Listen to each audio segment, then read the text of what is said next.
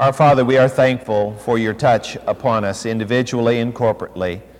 We do thank you for touching Dolores and for giving her strength and that she's able to be with us. And for others, Lord, that have experienced a touch from you even this day. Now, Father, we thank you for the Word of God, for the account of the early years, and for the expression of the mercy of God, even as we study it in this passage this morning. And Lord, I pray that we will be encouraged, that our faith will be strengthened, that we will recognize that there's no problem too great, no hurdle too high, but what, in the strength of the Lord, we can achieve what you have called upon us to do. We ask you, Lord, to minister to our hearts today, that we in turn will minister to one another. In Jesus' name, amen. You should have page 24. We're about halfway down 24 and page 25 so that uh, we may get to page 25 today, this morning. Let's read beginning Genesis chapter 8, verse 13. Genesis 8:13. Now it came about in the 601st year, in the first month, on the first of the month, the water was dried up from the earth. Now Noah removed the covering of the ark and looked, and behold, the surface of the ground was dried up. And in the second month, on the 27th day of the month, the earth was dry. Then God spoke to Noah, saying, Go out of the ark, you and your wife, and your sons, and your sons' wives with you. Bring out with you every living thing of all flesh that is with you, birds and animals, and every creeping thing that creeps on the earth that they may breed abundantly on the earth, and be fruitful and multiply on the earth. So Noah went out, and his sons, and his wife, and his sons' wives with him. Every beast, every creeping thing, and every bird, everything that moves on the earth, went out by their families from the ark.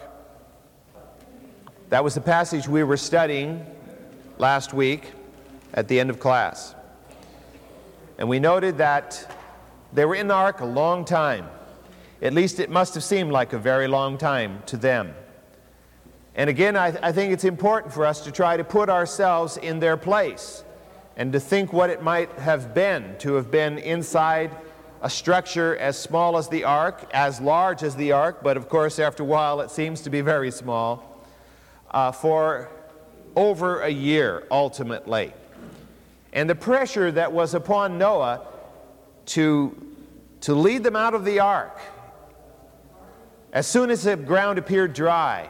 And that we noted that Noah believed that since God had told him when to enter the ark, God would tell him when to leave the ark. And since God hadn't spoken, Noah remained in the ark. As we noted in the passage this morning, as we read in the passage this morning, it was the 601st year of his life. And they were still in the ark. Why did God keep them in there so long when, as they looked out, the ground appeared to be dry? Well, the last thing we noted was, of course, certainly it had something to do with the trial of their faith. God allows things into our lives that serve as a trial for our faith. You, have heard the illustration many times, certainly, or similar illustrations. If you ever travel to San Francisco and you go over to the coast, You'll notice that along the, uh, the, the beach of San Francisco, there are numerous cypress trees. And those cypress trees are very one sided.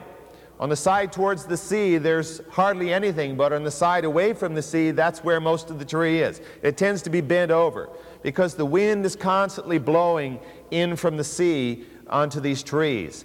And I would suspect that if you could dig down, you'd find that the roots of those trees have gone deeply into the soil because the constant pressure on the tree forces the roots deep. And so it is with the trial of our faith. The only way our faith becomes strong is for it to be tested. If there were no trials of our faith, our roots would be very shallow. Many years ago, up in uh, Canby Grove Camp in Oregon, they had a really severe windstorm. And numerous great Douglas firs came crashing down and the reason was, of course, it rarely ever is very windy through there. And the trees have very shallow roots. And then suddenly, with the big wind comes, the big tall trees came down because they had very little root. And so it would be with us. No matter how great and strong we might appear, if our roots are shallow, our faith is weak.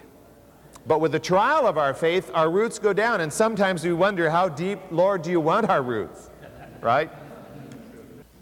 I, am keep I'm frequently reminded of the song, uh, Should we uh, rest on flower, uh, flowery beds of ease as others sail the stormy seas? Sometimes we feel like it's we who are on the stormy seas. But I, I think often of those, I don't know if I've recommended this book before, but if I haven't, uh, let me, or if I have, let me say it again.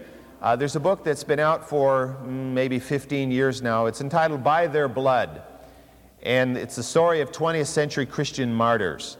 It's sort of a Fox's Book of Martyrs for the last hundred years. And it's really a fantastic book. And it, it, deals with those who have died for their faith and have gone through many uh, serious uh, trials of faith in the last hundred years. And it's surprising to discover how large the number is. Most of us have seen very little true trial of our faith compared to many. Noah's trial of his faith certainly was significant. Uh, can you imagine the impatience that had to be within him? The impatience within his family. When are we going to get out of here, Pop? I mean, after all, the ground is dry. Why are we in here still? I'm driven nuts by the constant bellowing of these animals. If they were awake. and, and so Noah had to continue to convince them that this was God's plan and just to be patient. Patience is something that uh, many of us are a little weak on, aren't we? Sometimes. We're, we're reminded of Job, sometimes referred to as Job the patient. Job wasn't always all that patient, but certainly he had a trial to uh, strengthen his, his patience. And then, of course, we noted that there were probably some practical reasons why they weren't allowed to leave the ark yet, and, and that is that although from the top of the mountain or the side of the mountain, wherever they were, it, it might appear that the ground was dry, certainly down in the areas where they would ultimately live, it was still waterlogged, kind of swampy, and, and there needed to be yet more time for the land to clear. But finally, on the 371st day after the flood began, God spoke. what a relief it must have been for Noah. Oh Lord, thank you. You, you, you have validated my faith. Just think what it might have been. How would he have explained to his family if God never spoke again? Noah believed he would speak, and so he did. And God instructed him, as we read, to leave the ark and to take all the animals with him. I'm sure there was a slight temptation to leave the ark and not take the animals, but Obviously, they were going to be important and necessary. And so the birds, the animals, the insects were, were to be allowed to leave the ark so that they might repopulate the earth, that they might reproduce and spread out over the land. They would radiate in all directions from the land of Ararat. They would move north and east and south and west. And of course, the animals would move, the insects would move, the birds would fly, and ultimately there would not be a corner of this earth to which some form of life did not go. You think about it, even in Antarctica, you'll discover that there are forms of life, most of it insects, uh, but other forms of life too. The little guys in tuxedos, right, who live down there. The many varieties of penguins uh, who live in that frozen land, as well as other creatures too. To Noah, and his family, if, if they had ever conceived of the idea of living on another planet, it must have seemed like they were walking out onto another planet. It didn't look like the world they had left. Well, for one thing, they were up in the mountains rather than probably down in the valley of Mesopotamia, as at least we believe they were before. And of course, the climate was different. Not only was the geography radically transformed by the tremendous movement of, of earth material by, by, the, by the flood, but the climate was very different. The, the great water vapor canopy was now gone. And, and now they would be subject to extreme cold and extreme heat as they would not have been subjected before winds of velocities they had never experienced before, great storms that they had never seen before, would now lash the planet and its inhabitants.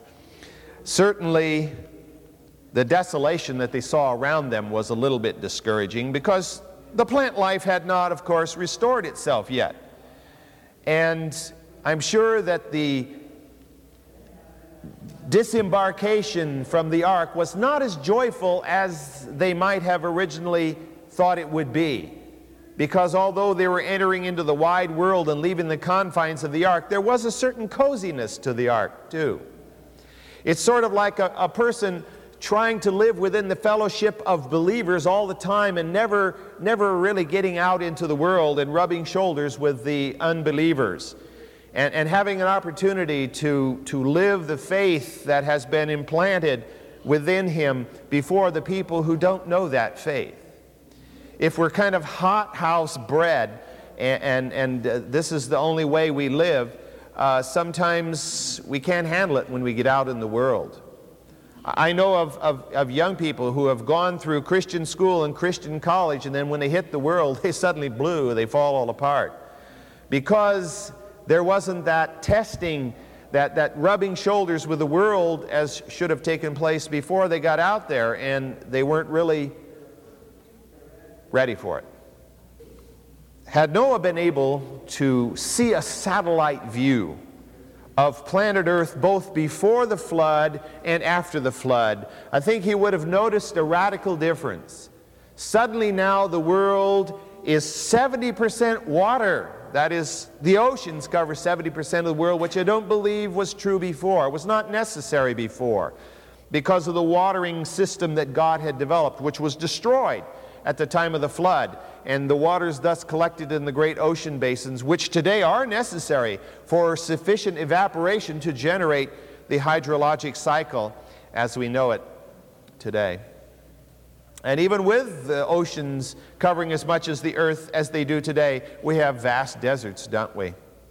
We have many areas of the world which are, which are subject to extreme aridity. Large parts of the world are still uninhabitable, or nearly so.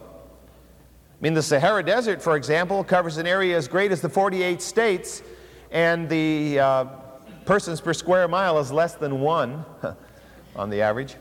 Great parts of the Sahara, of course, are totally uninhabited. Uh, there are oases uh, where people do live, and the Tuaregs and other Berber peoples do live in various parts of the Sahara. There are evidences, of course, that the Sahara has had inhabitants more densely, it's been more densely inhabited than it is today because of paintings in the caves and so forth in the mountains, such as in the Ahaggar and the Tibesti and some of the other ranges in the central Sahara. It's very probable that not long after the flood that uh, the climate was not as extreme as it is yet today and that vast deserts hadn't yet formed. You think of the Gobi Desert and, and you think of the Atacama Desert and the Namib Desert and, the many regions of the world which are subject to great uh, aridity. Uh, those were probably slow in forming. And you think of the Tibetan Plateau, which you know, the average elevation is 15,000 feet. That's pretty chilly, as well as pretty dry. The world just simply wouldn't be as hospitable to the human race as it was before. Now, Noah and his family wouldn't discover all of that right away, but uh, they would discover that it was more hostile than they knew it to be before. Now, as the animals and the humans moved out from the mountain and through the land of Ararat and, and out beyond that, uh, they probably multiplied relatively rapidly because there really was no competition.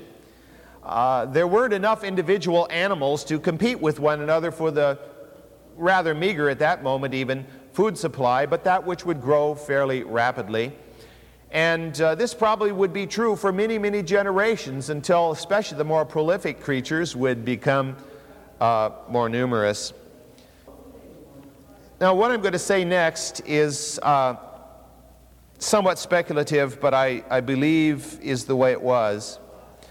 As the groups of each kind of animal found their ecological niche, they inbred and uh, developed those traits that were already in their genetic code that allowed them to adapt to their environment. You probably are aware of the fact that mankind is actually one of the most adaptable creatures on planet Earth. Mankind can live in the Arctic and he can live in the tropics. He can live in the desert and he can live in the rainforest. But you'll discover that if you take an animal that's common to the tropics and you move him to the desert or you move it to the, uh, to the Arctic, it will die. When the Crusaders went from France and England down into the Mediterranean world to, to fight the infidel, they often lost a large number of their horses on the way, but the horses couldn't take the change in climate, the change in food supply, and the kinds of things that came along their way.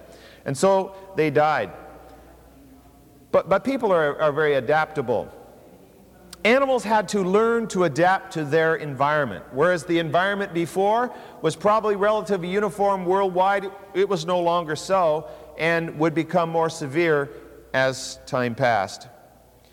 Isolation of groups and environmental extremes would allow traits to develop within various groups as they separated one from the other.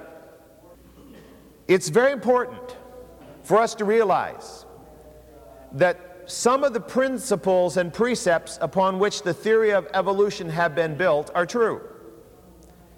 It's that the theory that interprets them is wrong. And its explanation of how it all came about and what the ultimate result is incorrect. But it is possible for the genes within a creature to produce a wide variety of phenotypes, of ultimate physiological forms.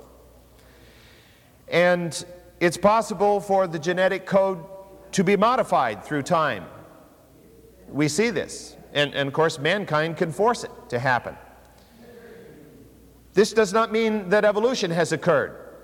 It simply means that variety does play, take, uh, take place naturally. The variation never crossed the kind as described in Genesis. Uh, let me read the verse to you again. You don't need to turn to it if you don't wish to, but Genesis 1:28. God blessed them and God said to them, be fruitful and multiply and fill the earth and subdue it, rule over the fish of the sea and the birds of the sky and over living, every living thing in the earth. Backing up to verse 25. And God made the beasts of the earth after their kind, and the cattle after their kind, and everything that creeps on the ground after its kind. And God saw that it was good. God does not there define kind. And I think it's important for us to not nail kind or, or, or require kind to define modern specific species. The human being is a good example of the possibility to vary. We've had riots in the United States because there are differences between human beings. What did Noah look like? What did Noah's li- uh, wife look like? What did his sons and his three daughters in law look like physically? I think they look very similar one to the other. They, they lived in a common culture. I think that uh, racially we'd have all ca- classified them as one particular race. But as you know, today the human race, the, the human uh, being, is divided into three major races Caucasian, Negroid, and Mongoloid, and also two or three minor races Cap, Capoid, Australoid, and some other smaller groups. How come? Did God create three Adams and three Eves? Were there three Noahs and three Noah's wives, one black, one white, and one mongoloid? No. It's obvious that within the genetic code of Adam and Eve, of Noah and his wife, was the ability of the human race to vary as the human race varies. Now, today there's some pretty stupid thinking out there. To me, it's insane for some to say, as they do argue, that the three human races evolved separately.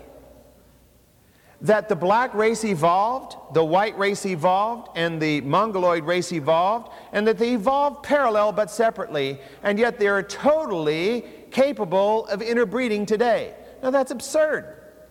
It's insane. I mean, the mathematical possibilities of that are so ridiculous that the zeros would fill this room. And yet some believe that. Some who call themselves scientists believe that. Now, many others, of course, don't view it that way. They believe the human race evolved during, through one line and that one line has variegated. Well, that's simply a misinterpretation of what really happened. Obviously, the blacks, the whites, the mongoloids, the capoids, the australoids, whatever groups you want to call, have their genetic code based in Noah and his wife. If the bones of Andre the Giant, you all know who he is, right? You've probably seen him. He's been in the movies, and I hear he's been a wrestler. I, I don't watch wrestling, but I've seen him in the movies. And the bones of Tom Thumb were found in the rocks. Do you suppose that modern paleontologists would say that, oh, they're just varieties of the same species? Oh, no way. They would say these are not even the same genus, let alone the same species. I mean, look at them. They're so different. The one's this tall, little bitty bones. The other guy, you know, Obviously, they're different. What about the Watusis of Africa today, where the average female is six foot, the average male is six foot six? You know, tall, slender. And what about the pygmy? You know, little bitty guys like this. And that's the way they are. They're not some kind of a, a, a strange uh, creature uh, in the sense that only once, once in a while you have a tall, thin one, and once in a while you have a short, little one. No, they, they, there's a whole race of these people. What about dwarfs? I mean, all kinds of things you could talk about. And if you were to find those bones in the rocks, somebody would say, oh, this is this species and this is this genus, and they'd try to show how they evolved. And they'd show one as ancestral to the other. But we know that's not true. The pygmy comes from Noah, the Watusi comes from Noah. The darkest Bantu comes from Noah, and, and the lightest Scandinavian comes from Noah. The Eskimo comes from Noah, and the, uh, the Indian of the Amazon rainforest. Have you ever looked at, at an Indian of the Amazon rainforest side by side with an Indian that comes just a few hundred miles away from the Andes? They physically look very, very different.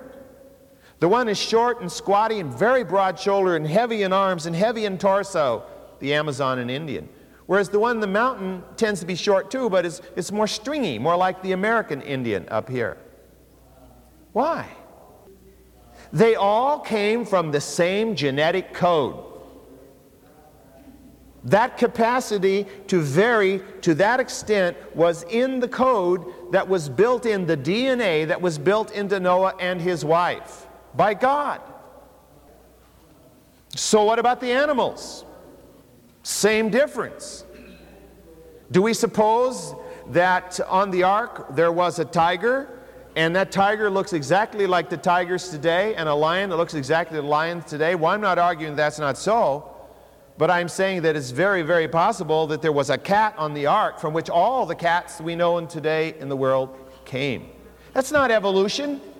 That's just the ability to vary that God built within the genetic code that has been misinterpreted by the scientists as evolution because they want to remove God from the picture. What's interesting is to note that there are certain barriers that have never been crossed, and they have no record of their ever having been crossed. There's no record of a dog like creature evolving into a cat like creature. They try to say that dinosaurs evolved into birds, but that's absurd. Just because they find Archaeopteryx in the rock, which happens to be a feathered creature that has teeth and a bit of a tail, that makes him descended from a dinosaur? How in the world did, did you get that first lizard who tried to fly? That first lizard who had a feather? I mean, was he in somehow was he somehow at a greater advantage than other lizards? of course not. He was at a greater disadvantage. So the likelihood of him surviving is much less. It, it just doesn't make sense. And what's interesting beyond that is that the fossil records show that there is no such thing as a transition fossil anywhere. There never has been in the fossil records a quote missing link. Never. Never has there been a creature that is shown to be halfway between this and that, and thus is the link between them.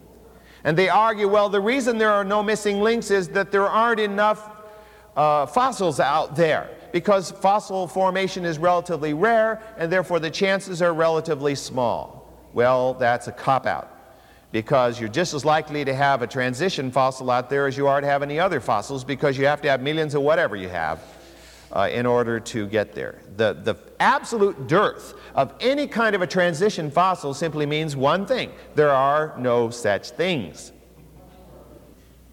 But if you're sold and completely committed to a particular belief pattern, you just ignore that. You're blind in that area because that's the choice that one makes. Let's look at uh, verse 20. Genesis 8, verse 20. Then Noah built an altar to the Lord and took of every clean animal and every clean bird and offered burnt offerings on the altar. And the Lord smelled the, the soothing aroma and the Lord said to himself, I will never again curse the ground on account of man, for the intent of man's heart is evil from his youth. I will never again destroy every living thing as I have done.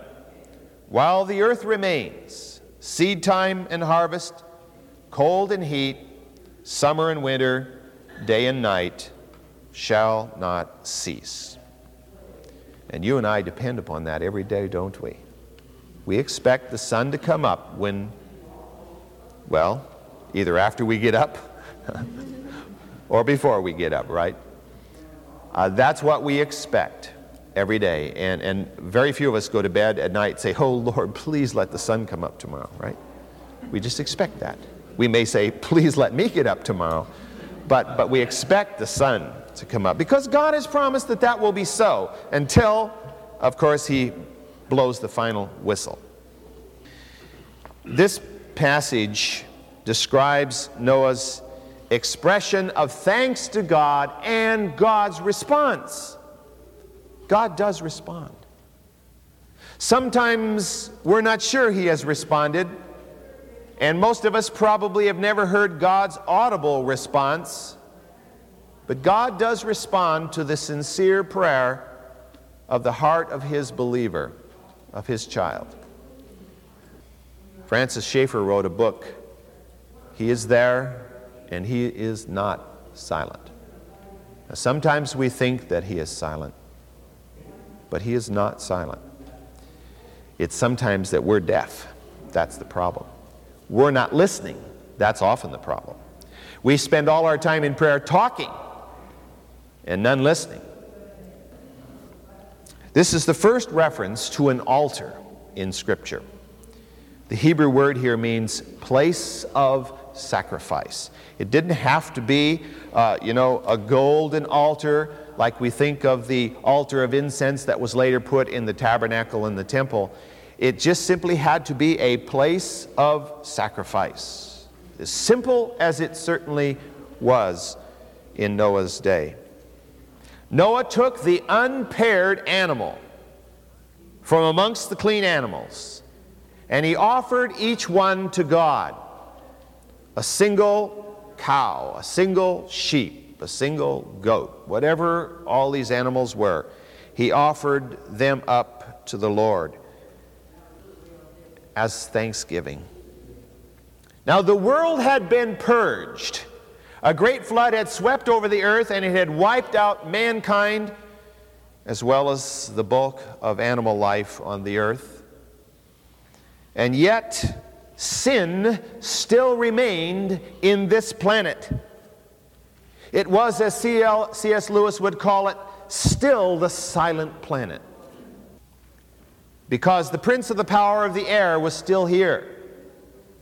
And in the heart of Noah, and in the heart of his wife, and his three sons, and the three daughters in law, sin still resided. And we're going to see as we move on how that sin would manifest itself very, very quickly. And so, blood yet had to be shed to demonstrate the vileness of sin. Again, why is blood sacrificed? Why does God require the death of an animal and its blood to be poured forth as a symbol of atonement? so that mankind would realize the seriousness of sin. It's not exciting, it's not thrilling, it's not even desirable to slay an animal, to offer its life on an altar. But that blood flowing would remind Noah and his family that sin is terrible in the sight of God. And it requires a great sacrifice and of course, that blood would simply be the symbol of the greatest sacrifice that God would make in sending his son thousands of years later. So, even as a new beginning was made, the symbol of that ultimate sacrifice that Christ would make on the cross would be the first thing that Noah would do. No, it was an act of faith. Think about it for a minute. He was sacrificing the clean animals. Now, the clean animals were the animals most desirable to man. And it was an act of faith, faith to, to slay one of those animals because there were only seven of them. And even though it was an odd one, not one of the three pairs, it still was a sacrifice. It was an act of faith. And yet, of course, I think Noah willingly and joyfully did it as praise to his God. Now, in verse 21 of this passage, we have another, what I believe is an anthropomorphic description that is viewed from man's point of view.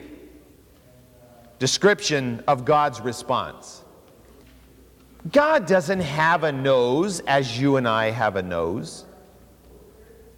And, God doesn't go around sniffing things like you and I sniff things, even as poorly as most of us are able to smell. God is not a barbecue freak.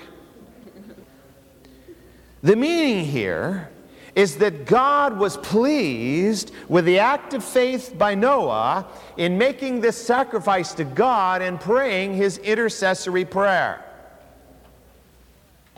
This was pleasing to God, and it's expressed in this way a way in which man could understand, to which man could relate.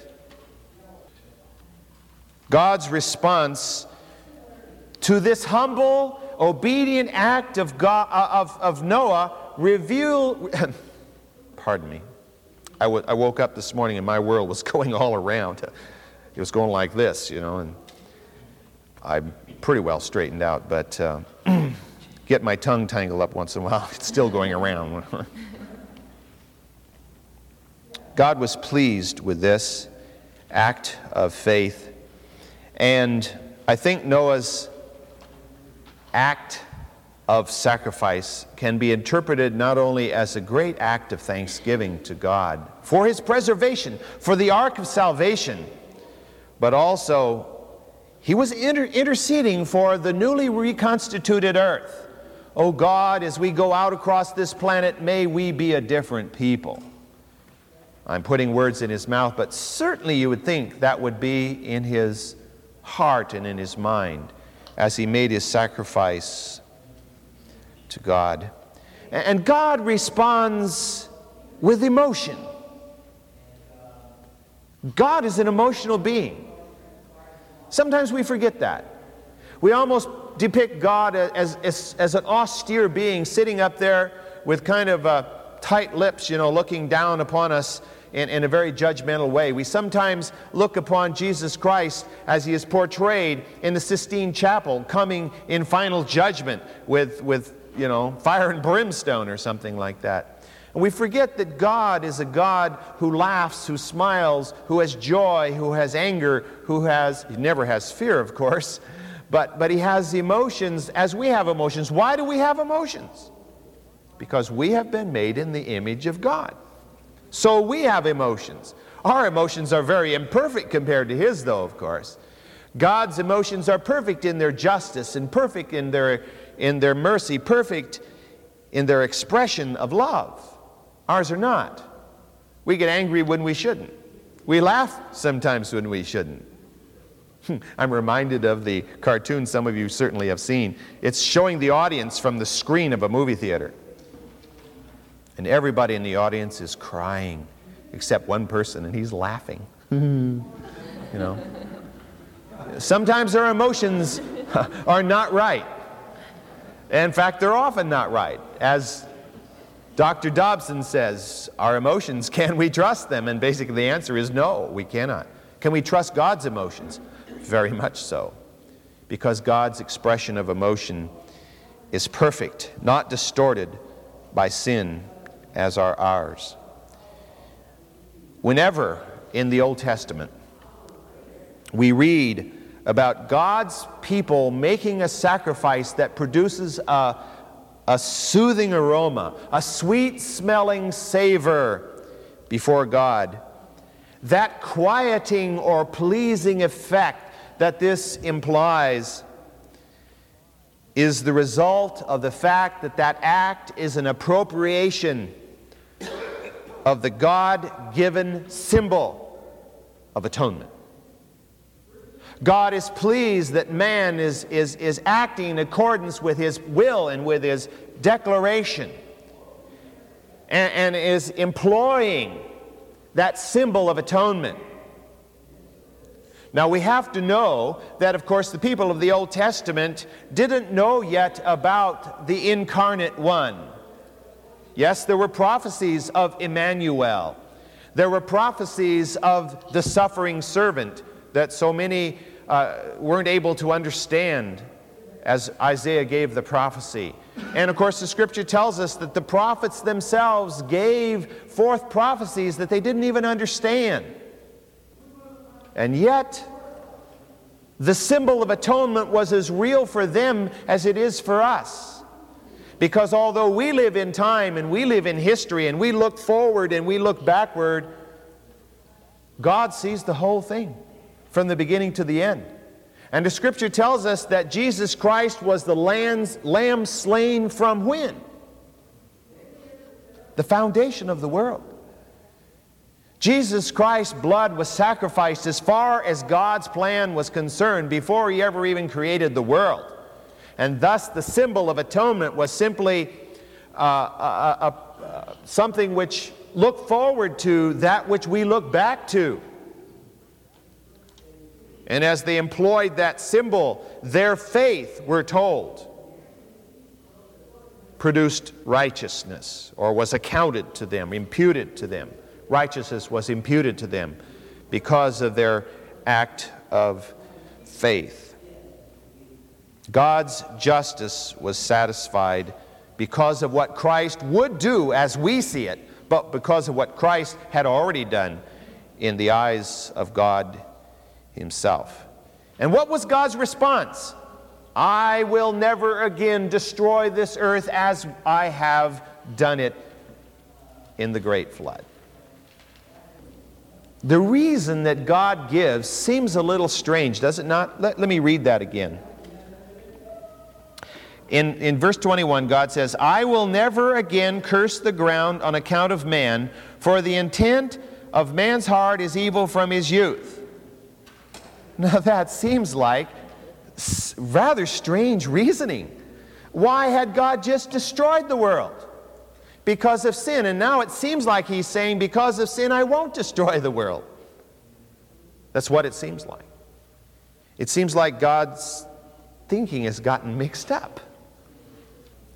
Well, rather than me trying to explain it to you, let me read what Keil and Delitzsch uh, in their commentary uh, say in what I believe uh, is a good answer to this apparent contradiction. They say this It was not because the thoughts and desires of the human heart are evil that God would not smite any more every living thing, that is to say, would not exterminate them judicially, but because they are evil from his youth up. Because evil is innate in man. And for that reason, he needs the forbearance of God. In other words, God knew that man was born in sin, had no other option but to live in sin until, of course, he placed his faith in God. And therefore, God gave his mercy. Also, because in the offering of the righteous Noah, not only were thanks presented for past protection and entreaty for further care, but the desire of man was expressed to remain in fellowship with God and to procure divine favor. Certainly, that was in Noah's prayer. Certainly, Noah prayed, Oh God, keep us in the ark of salvation, so to speak. Keep us close to you, that our descendants will not go the way of the antediluvian world. The acknowledgement of human sinful nature and God's counteracting mercy, I think, are more clearly portrayed for us even in a passage that's not in your outline, but I'd like to turn for it, to it for a moment. Ephesians chapter 2. Ephesians chapter 2. Notice how it begins. You were dead in your trespasses and sins. Now, that's God's acknowledgement of our innate sinfulness, of the fact that we were born in sin. And that's, in effect, what God is saying in Genesis. Because man is sinful from his youth up, I will grant mercy. In which you formerly walked according to the course of this world, according to the prince of the power of the air, of the spirit that is now working in the sons of disobedience. Among them we too all formerly lived in the lusts of our flesh, indulging the desires of the flesh and of the mind, and were by nature children of wrath, even as the rest. That's an acknowledgement that we all were in that same condition. But God, being rich in mercy, because of his great love with which he loved us, heat and cold, summer and winter, springtime and harvest, all would continue to come, it says in Genesis. And here we read, even when we were dead in our transgressions, made us alive together with Christ by grace you have been saved, and raised us up with him, and seated us with him in the heavenly places in Christ Jesus, in order that in the ages to come he might show surpassing riches of his grace in kindness towards us in Christ Jesus. If he were to destroy the world again, he couldn't have done this. He couldn't have displayed his mercy in Christ Jesus as he had chosen to do. For by grace you have been saved through faith, and that not of yourselves, it is the gift of God, not as a result of works, that no one should boast. For we are his workmanship, created in Christ Jesus for good works, which God prepared beforehand that we should walk in them. To me, these two passages are so closely parallel that they explain from the two testaments the same truth. God knows our sinful condition, and yet God's mercy is extended to us in allowing us to know that the sun will rise and set every day as it has before, and Christ is there for our appropriation as salvation, as our Savior, that we might not have to perish either temporally or eternally, as those before the flood did, because they rejected the grace of God, preached through Noah, and they died in their sin. God emphasized this promise in the brief poem that we read there a couple of times already. Yes. Interesting, the NIV translates that for as a concessive clause, even though every inclination, although it admits in the, in the, in the marginal note that for is the correct, the most literal translation. Now, wouldn't that still apply, though, in the same way? Yeah. I think it's supporting what you're saying. Oh, good. Feel vindicated. Trying to make clearer what you're saying, I think,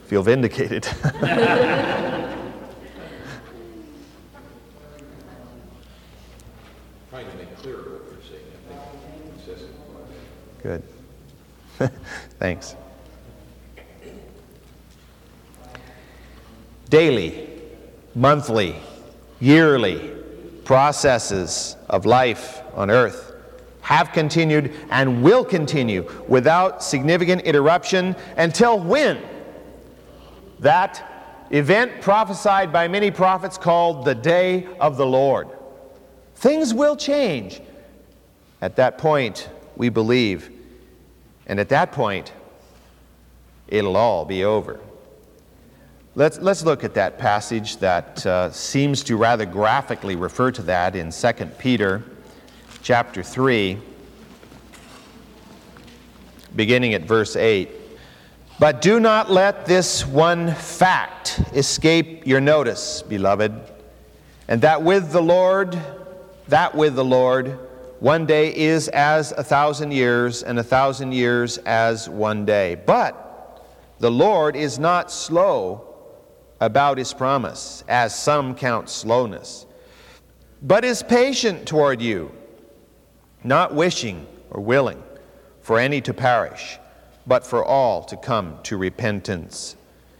But the day of the Lord will come like a thief, in which the heavens will pass away with a roar, and the elements will be destroyed with intense heat, and the earth and its works will be burned up. Notice it doesn't say specifically world, Len, that is right there, isn't it? I mean, that's not the word for world there, is it? I didn't look that up, but uh, I, I, think that's referring specifically to the planet here, and it's not just talking about uh, the cosmos, the human uh, element here.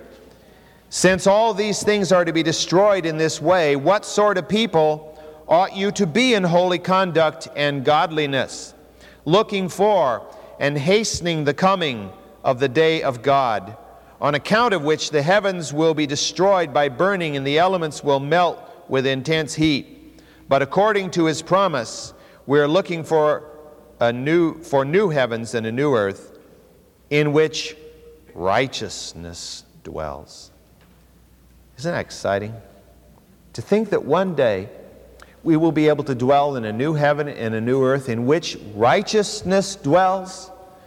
There will be none there who stand for the evil one. The evil one will not be there trying to trip us up. Uh, there will not be the kinds of things we see in our society which are noted as unjust, unmerciful, acts of violence and lust and, and evil, because we will be in a new heaven and a new earth in which righteousness dwells. Lord? Hallelujah. Oh, okay. Amen. Uh, you know, it's really exciting to think about that. And, and it makes us long for it, I believe. Uh, you know, sometimes we think of the fact that only as we get older do we really long for the new heaven and the new earth. But I think the closer we walk with the Lord, the more we long for the new heaven and the new earth. Because we want God's will perfectly to be exhibited. And we get tired of the influence of the enemy and, and how pervasive it, it seems to us. We live by his promises, though, that the gates of hell will not prevail, and the church will stand, and the church will ultimately triumph. But this earth will be gone one day, That does not at all violate God's promise in Genesis because notice how that, that poem begin, uh, yes, begins. While the earth remains, it says, these things will be so. And so what we read in Peter is the no longer remaining of the earth. It will be annihilated, it will be destroyed, it will be gone. And there will be a new heaven and a new earth. And we really can look forward to that, I think, with great excitement. Finding that, you know, this early in, in the story of Genesis helps us to see the unity and the continuity of Scripture. I've, I've mentioned this before, but I've run into people who, who just don't think that the Old Testament has anything to say that relates to them today.